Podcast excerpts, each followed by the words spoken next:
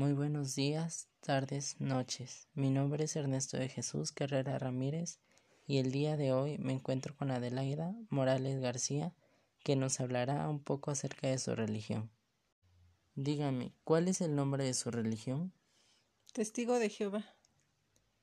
¿Qué situaciones la llevaron a formar parte de esta religión? Pues situaciones que yo quería este, llenar un vacío en sentido espiritual y pues yo por eso empecé a este, aprender acerca de esta religión porque yo sentía un vacío espiritual que lo busqué en otras iglesias y, y no, yo sentía ese vacío todavía y hasta que llegué con los testigos de Jehová se llenó ese vacío que yo sentía. ¿Cómo conoció esta religión? Pues mediante la predicación, porque los testigos de Jehová nos nos conocemos por salir a predicar. ¿Cuántos años lleva en ella? Más de 20 años. ¿Y cuáles son las bases de los testigos de Jehová? Pues la base es la Biblia, estudiar la Biblia, leer la Biblia. En eso nos basamos en la, en la Biblia, la palabra de Dios. ¿Cuáles son los títulos de las personas miembros de, de los testigos de Jehová y en qué consiste cada una? Pues hay, por decirlo, como publicadores que salimos a predicar, que yo soy una de ellas. Hay prepulsores este que son este auxiliares, prepulsores este regulares, prepulsores este especiales y hay este siervos ministeriales, ancianos de congregación, ¿Cómo se trabaja la religión en cuestión de enseñar? Este, pues nosotros tenemos este reuniones, asambleas, este, se dan cursos bíblicos en los hogares gratuitos. ¿Y cómo les ha afectado la pandemia actual? Pues nos ha afectado muchísimo porque anteriormente salíamos a predicar a los hogares y ahorita no podemos salir a predicar por la pandemia. Este, ahorita se está predicando por cartas, por teléfono, este, por WhatsApp, pero no podemos ahorita por la pandemia salir a predicar como lo hacíamos anteriormente a las casas, ahorita no, pero sí lo hacemos mediante los celulares, por internet. ¿Qué es lo que más le ha gustado de esta religión? Pues lo que más me ha gustado de esta religión es que hay una unión a nivel mundial porque este, cuando un hermano de otros países necesita ayuda, hay hermanos encargados de que le mandan la ayuda necesaria, así sea en otro país. Aquí hay hermanos encargados que donde haya necesidades en otros países, este, se les manda la ayuda. Como apenas este, nos estaban mencionando que ahí en Venezuela hay muchos hermanos que están pasando por una situación muy difícil y comentaba un hermano en una reunión que este que les están mandando alimento a los hermanos de Venezuela porque están pasando por una situación muy difícil, no tienen alimento y están llevando, mencionaba el hermano, que están mandándoles toneladas de alimento a los hermanos de Venezuela. Entonces a mí lo que me ha gustado, que hay mucha unión, por decirlo, cuando hay desastres naturales, que, que hay un huracán, un terremoto, Luego, luego los hermanos se prestan a, socorrer a esos hermanos.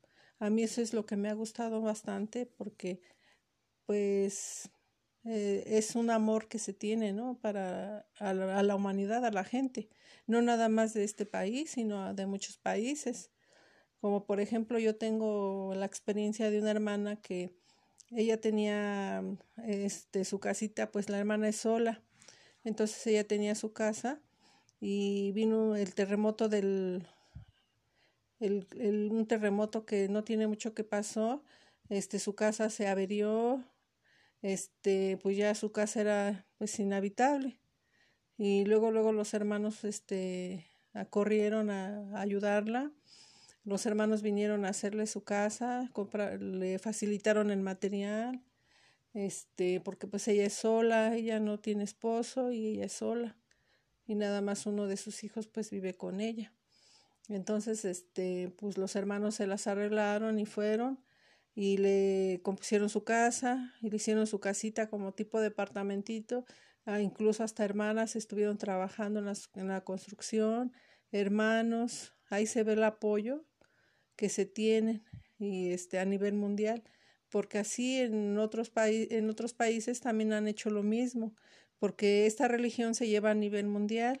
Nosotros, este, como testigos de Jehová, somos más de 8 millones en todo el mundo. Entonces, eso es lo que a mí me gustó bastante, que pues ahí eh, demuestran ese amor a las personas y las ayudan cuando la persona lo necesita. Supongo que para esto se usan unos fondos. ¿De dónde salen esos fondos? Pues en cada congregación, porque nosotros tenemos, este, no se dicen iglesias acá, sino se llaman congregaciones. Esas congregaciones, este, mandan, este, para fondo de socorro una pequeña cantidad por congregación. Este es de lo que le nace a la persona dar. Yo que soy miembro de, de ahí, de esa congregación, si yo me sale del corazón dar una, una ayuda, yo la puedo dar.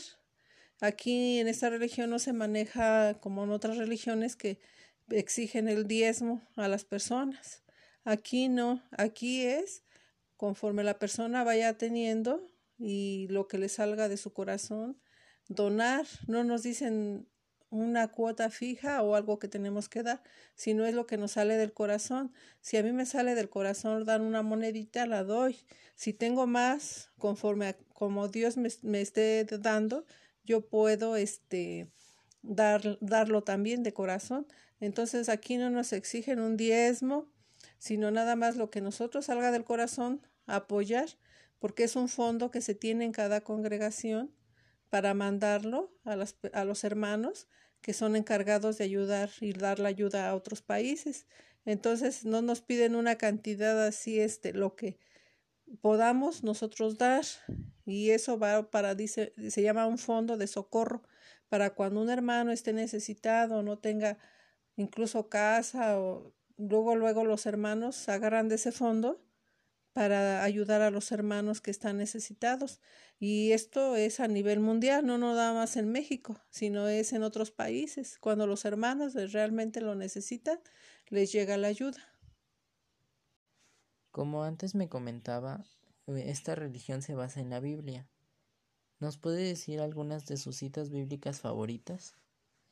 Pues sí, a mí me gusta mucho la cita, la cita bíblica es Mateo 24, 14 donde menciona ahí que las buenas nuevas del reino se predicarían en toda la tierra habitada y entonces llegaría el fin. Este, y ahorita es lo que estoy viendo que se está cumpliendo esta profecía. ¿Por qué? Porque ahorita se está predicando a nivel mundial. En todos los países se está predicando para que las personas conozcan a Dios y su propósito. Pero esto es a nivel mundial. Por eso me gusta mucho ese texto, porque este se va, bueno, lo basamos nosotros en, en que se, como vemos, está cumpliendo la profecía que dice que se iba a predicar a nivel mundial. Y lo estamos viendo porque ahorita, hoy en día, casi en todos los países se está predicando. Incluso yo he visto que hay hermanos que, que están predicando en Rusia y han tenido mucha oposición por parte del presidente de Rusia, de Rusia. Este, les han quemado salones de reino, los han encarcelado porque este, eh, los están atacando porque dicen que es una religión extremista, pero realmente pues vemos el beneficio que nos a nosotros, en lo particular a mí, me ha ayudado mucho la religión porque nos enseña a ser mejores personas y este pues nos enseña valores. hoy en día a las personas les falta tener muchos valores, por eso estamos viviendo como estamos viviendo. Y ahí en la Biblia Dios nos enseña que tenemos que tener muchos valores y nos enseña leyes y este principios bíblicos que nos ayudan a cómo manejar nuestra vida. ¿Hay alguna otra cita bíblica que le gustaría aportar? Pues sí, también me, me gusta el primer libro de la Biblia, Génesis, el capítulo 1, este versículo 1, donde dice que en el principio Dios hizo la tierra y todo lo que hay en ella. Dice que somos su creación. Y hoy en día, a veces a los jóvenes les enseñan que venimos por una evolución, pero ahí claramente dice en la Biblia, en Génesis 1.1, si las personas lo leyeran, que todo fue creado por Dios. Entonces, hoy en día las personas se basan de que venimos de, pues sí, del chango, que, este, que somos evolucionistas, pero la Biblia es muy clara al decir que somos creación de Dios. Y pues muchas personas, este, por eso me gusta ese texto, Génesis 1.1, porque ahí dice, en el principio Dios creó los cielos y la tierra. Y ahí me viene mencionando en el libro de Génesis, si leemos más adelante, cómo es que Él hizo, hizo toda la creación hizo el día, hizo la noche. Nosotros a veces sabemos que hay un día y una noche, pero no sabemos cómo llegó a existir. Pero ahí en la Biblia lo menciona, que Dios hizo el día y la noche. Hizo todo lo, el mar, los animales, la vegetación, todo es creación de Dios. Y a mí por eso me ha gustado ese texto, porque ahí nos dice que todo existe por creación de Dios, no por una evolución. ¿Cómo le ha ayudado la religión en su vida personal? Pues a mí me ha ayudado bastante porque yo me sentía triste porque yo tenía muchos problemas en mi familia y pues ahí en la Biblia menciona cómo es que Dios este quiere que nosotros llevemos nuestra familia porque dice en la Biblia que él fue el que instituyó la familia y él es el que sabe que en realidad que necesitamos como seres humanos. Entonces a mí la verdad eh, tomar en cuenta lo que dice la Biblia me ha ayudado bastante porque así he sabido pues más o menos educar a mis hijos a como Dios quiere que lo hagamos y nos como mencionaba yo eh, anteriormente que pues Dios nos enseña leyes principios para que uno los este los lleve a cabo entonces he sentido que me he beneficiado mucho en, en esas leyes que Dios este, estipuló en la Biblia. ¿Por qué? Porque ahí dice que no debemos de robar, no debemos alzar falso testimonio. Y como dijo Jesucristo, que, que lo que no queremos que nos hagan, nosotros también no tenemos que hacerlo. Entonces, este, dice, ese se conoce como la regla áurea. Dice, si no, a mí no me gusta que me hagan esto, yo también no tengo que hacerlo. Entonces, eso ahí me ha ayudado mucho para pues llevarme bien con las personas, con mis vecinos, e incluso con mi esposo, con mis hijos. Este, yo les he dicho que esto, cuando algo ellos hacen que no está correcto, yo les digo, no, pues fíjate que esto no está bien, porque en la palabra de Dios dice esto y tú no debes de hacer esto. Entonces, de esa manera me ha ayudado como mamá pues a darles consejos a mis hijos. Incluso hay personas que han pedido estudios de la Biblia también porque les ha ayudado en su vida personal. Yo creo que a todos nos ha ayudado, a todos los que estudiamos la Biblia, nos ha ayudado muchísimo. Este, pues tomar en cuenta lo que Dios dice para ser mejores personas. Según la Biblia, ¿cómo se relata la historia de Jesús? Pues ahí en la Biblia este, se relata la historia de Jesús en los cuatro evangelios, que es este Mateo, Marcos, Juan, Lucas y Juan. Son este, ahí relata la, el nacimiento de Jesús. Ahí menciona que el ángel se le apareció a María, que fue la madre de Jesús, este, donde este ángel le comentaba a María que ella iba a, este, que mediante ella iba a nacer el Mesías, que era Jesús.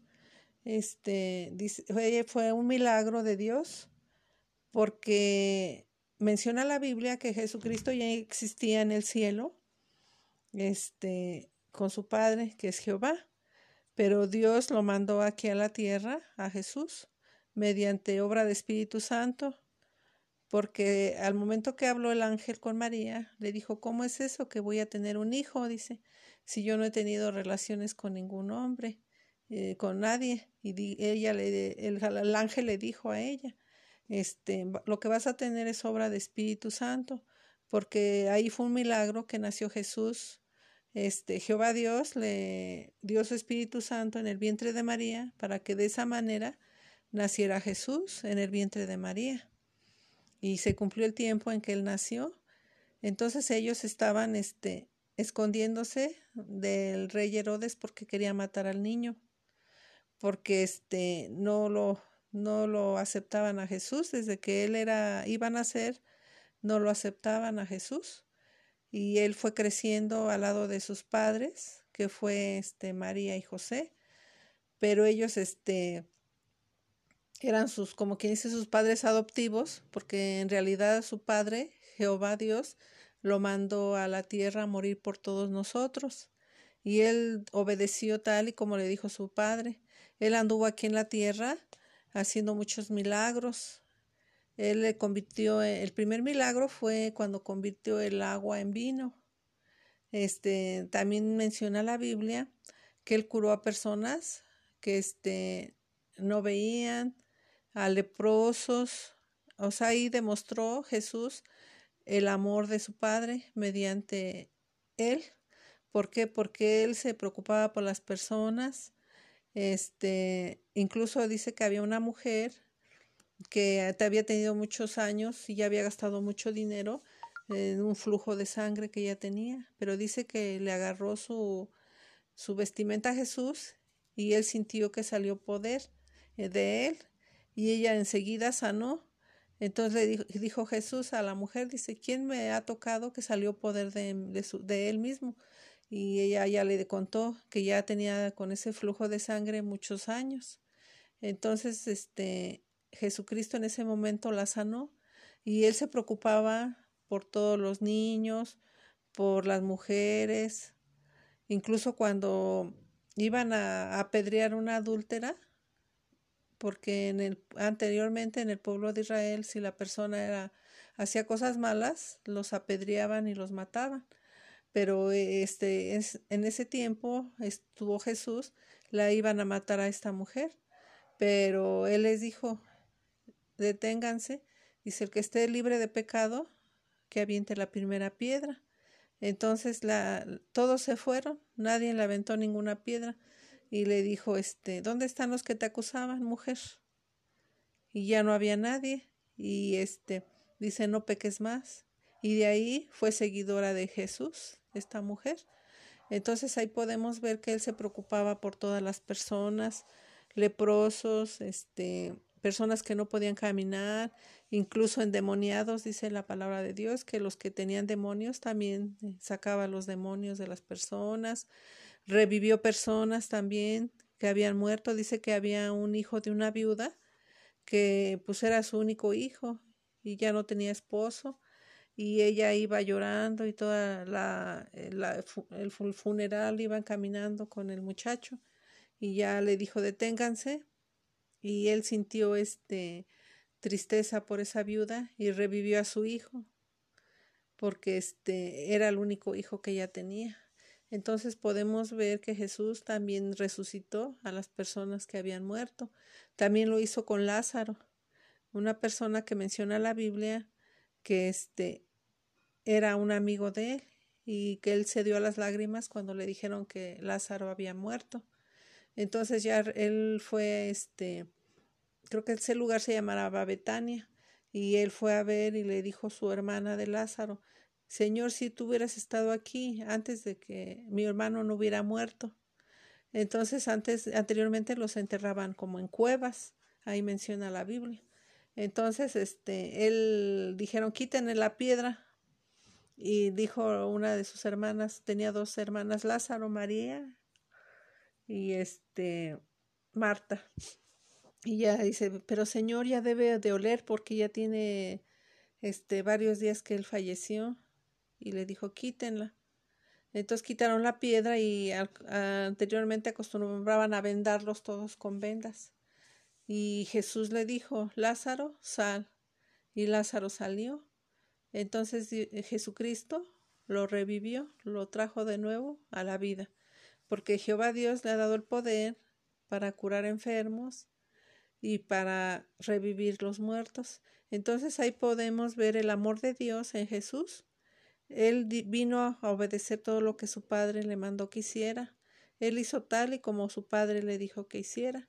Entonces él sufrió mucho porque lo mataron cruelmente. Ahí mencionan en esos evangelios este, que él, este, lo trataron muy cruelmente, como si fuera un, este, un delincuente, y él nunca hizo nada malo, él siempre hizo lo, pues lo bueno por las personas, en él nunca, nunca dijo una mentira, nunca se halló en, engaño en él. Él siempre fue una persona bondadosa, amorosa, que se preocupó por los demás. Entonces siempre él se preocupaba por todas las personas. Entonces Él dio su vida por todos nosotros, no nada más por unos, sino por toda la humanidad. Dice que Él pagó el precio del rescate para rescatarnos de, del pecado y la muerte. Entonces ahí podemos ver cómo es que demostró Jesús el amor que nos tiene su Padre, nuestro Padre Celestial, que es Jehová. Y ahí podemos ver en los Evangelios cómo es el que Él vino a sufrir, a morir por todos nosotros, porque lo mataron sin tener culpa alguna, lo mataron. Entonces, este, Él no él no dijo yo no voy a morir o no quiero morir, sino Él vino a morir por todos nosotros. Entonces ese, ese fue su nacimiento y su muerte porque Él como a la edad más o menos de 33 años fue cuando falleció. Fue muy corta su vida porque pues le dieron muerte, pero Él siempre demostró humildad y obediencia a su Padre.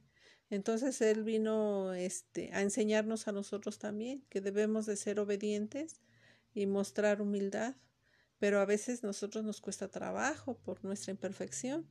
Pero eso es todo lo bonito que Jesús vino a enseñarnos, a ser humildes y a ser obedientes, porque Él fue muy obediente a su Padre. ¿Y en su religión cómo se habla acerca de los ángeles?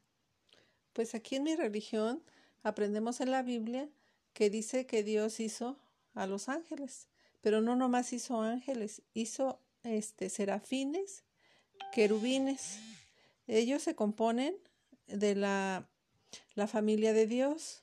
Así como nosotros tenemos una familia, Dios tiene una familia pero espiritual, que se compone por esos que ya mencioné, que son ángeles, querubines y serafines.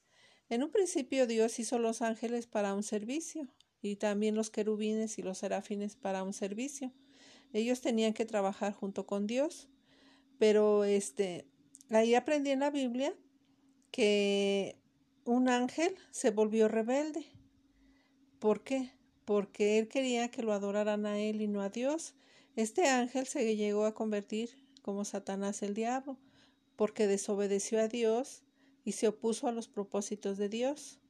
Entonces, como este ángel desobedeció, pero también varios ángeles junto con él desobedecieron a Dios y se rebelaron contra Dios. Entonces, como eran personas espirituales que estaban en el cielo con Dios, ya no tuvieron cabida en el cielo, fueron arrojados aquí a la tierra. Por eso menciona la Biblia que hay mucha maldad, mucha delincuencia aquí, porque esos ángeles que desobedecieron a Dios ya no cupieron en el cielo y están aquí en la tierra, fueron arrojados aquí en la, a la tierra. Por eso están causando tantos, tantos problemas a la humanidad. ¿Por qué? Porque desobedecieron a Dios y no se mantuvieron leales a Dios, sino este ángel que desobedeció a Dios se convirtió en Satanás porque se opuso a los propósitos de Dios. Entonces por eso estamos pasando situaciones difíciles aquí a nivel mundial, porque estos ángeles están causando daño aquí a la tierra. Pero también menciona la Biblia que muy pronto Dios va a limpiar la tierra de toda la maldad, incluso esos ángeles y ese ángel que desobedeció, que se compone principalmente por Satanás, dice la Biblia que va a ser abismado por mil años y ya no va a causar daño a la humanidad entonces sí, efectivamente la Biblia habla de los ángeles, pero también menciona todo el daño que han causado estos ángeles que desobedecieron a Dios, porque ellos estaban al servicio de Dios. Pero este ángel que se le llegó a conocer como Satanás, él se opuso a los propósitos de Dios y pues no se mantuvo leal. Entonces por eso Dios le dijo, lo sentenció, que tenía que este, por eso ahorita hay muchos problemas. ¿Por qué? porque este ángel está causando mucho daño a nivel mundial, está causando mucho sufrimiento y dolor. Muchas personas no saben todo esto, pero Dios quiere que sepan todo esto las personas. ¿Para qué? Para que se acerquen a Él y sean obedientes, para que lo busquemos a Él. Pero estos ángeles no se mantuvieron leales. Hay muchos ángeles que sí se mantuvieron leales con Dios. Y ahorita dice la Biblia que ellos viven en el cielo, así como nosotros tenemos una casa aquí en la tierra, Dios tiene su casa que es el cielo. Allá está lleno de criaturas espirituales que son ángeles, serafines, querubines, pero su lugar de ellos es el cielo, porque esa es la casa de Dios, en el cielo. Según tengo entendido, en su religión no adoran imágenes. ¿Por qué no lo hacen? Pues no, porque sabemos que, como nos menciona la Biblia, que el único Dios verdadero y el único Dios vivo es Jehová Dios, porque dice la Biblia que Jehová Dios es un espíritu y los que lo adoramos tenemos que adorarlo con espíritu y con verdad, porque es un Dios que tiene vida y las imágenes no tienen vida. Dice la Biblia en Salmos, no recuerdo ahorita el texto, pero dice en Salmos que tienen ojos las imágenes y no ven, tienen pies, no caminan, este, tienen manos, no palpan.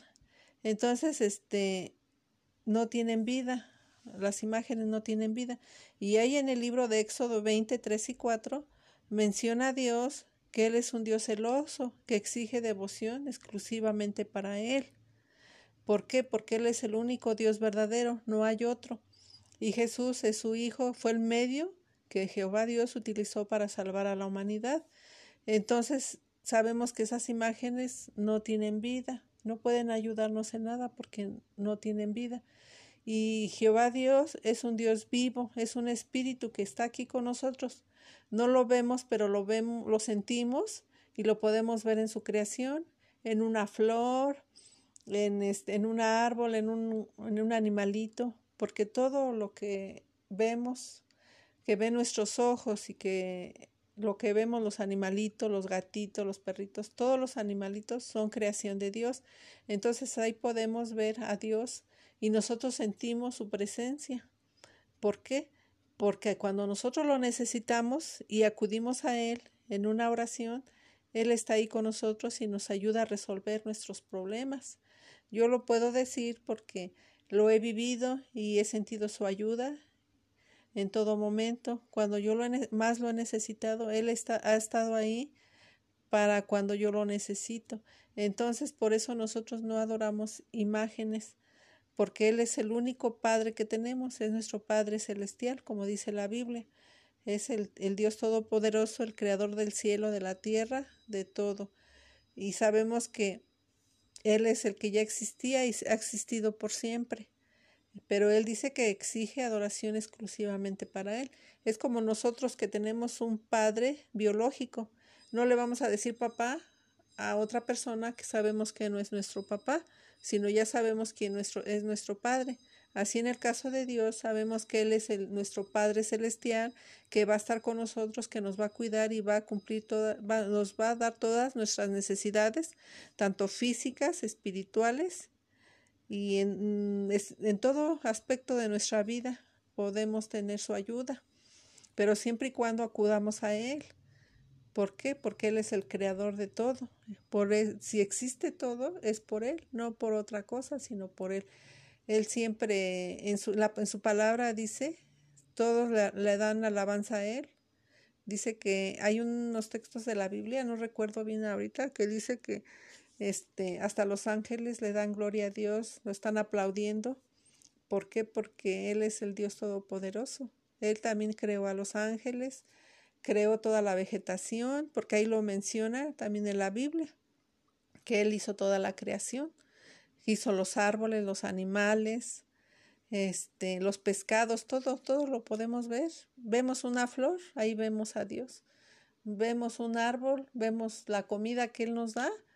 Podemos ver incluso en la vista cómo es que este, vemos a colores, no vemos en blanco y negro.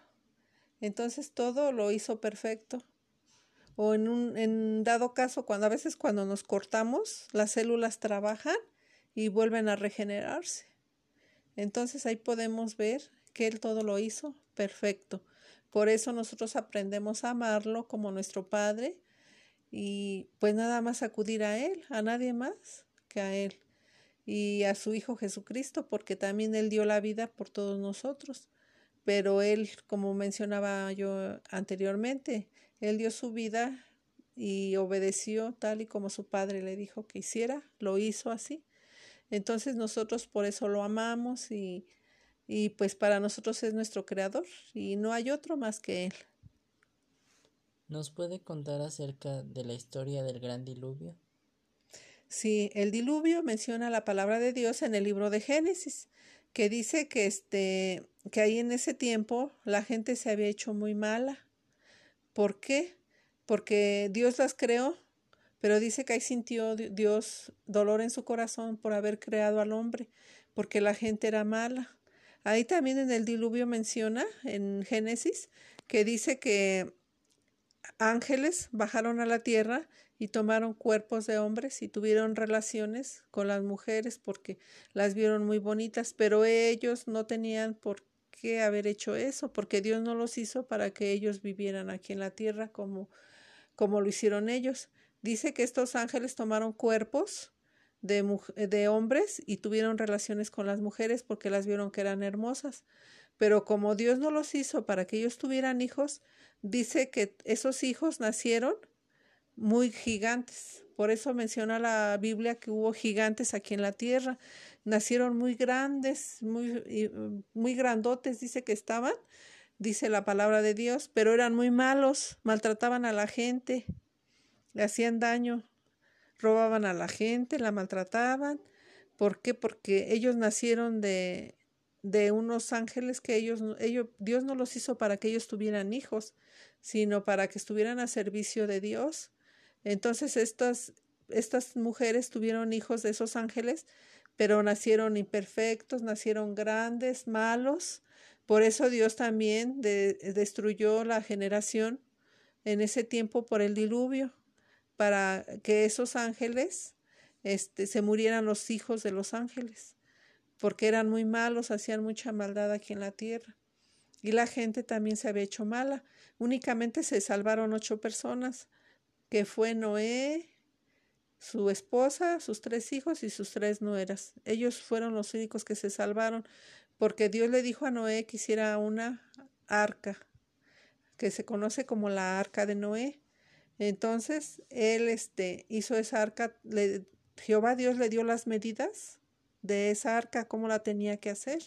Entonces, él hizo esa arca y ya después dice que Dios llamó a los animales, macho y hembra, para que no se acabaran los animales. Dice que los animales solitos llegaban y se metían a la arca porque tenían que sobrevivir. Y sobrevivieron los animales porque les dijo que tenían que entrar a más macho y hembra ahí a la barca, al arca de Noé. Entonces Noé se salvó y su familia. ¿Por qué? Porque él sí obedeció. Jehová Dios le dijo que hiciera esa arca pero también le dijo que le predicara a las personas que se arrepintieran porque iba a llegar un diluvio y les iba a barrer a todos, pero la gente se burlaba de él, no creyeron. Dice que hasta que Dios ya selló el arca y entró Noé y su familia y los animales, vino, llovió cuarenta días y cuarenta noches. Entonces de ahí se, se inundó todo y toda la gente que respiraba en ese tiempo murió. Solamente se salvó las personas que hicieron caso, eh, como fue Noé y su familia, nada más, ocho personas se salvaron, pero los demás todos murieron. Incluso los hijos de los ángeles que habían engendrado murieron. ¿Por qué? Porque ese no era el propósito de Dios, que los ángeles tuvieran hijos. Entonces toda la generación de ese tiempo murió, porque no eran obedientes a Dios. Entonces nada más el que se mantuvo fiel fue Noé y su familia.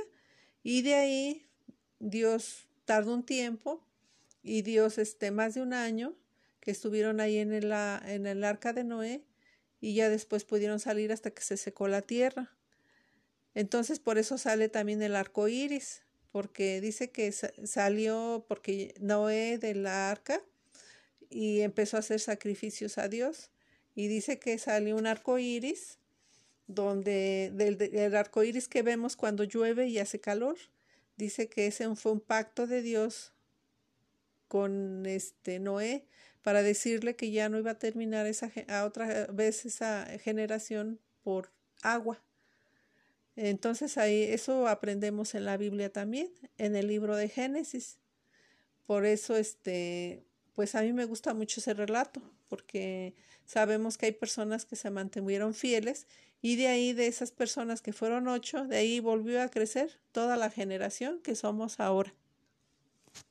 Esto es todo, muchas gracias por su tiempo, por su espacio y eh, fue un honor tenerla aquí.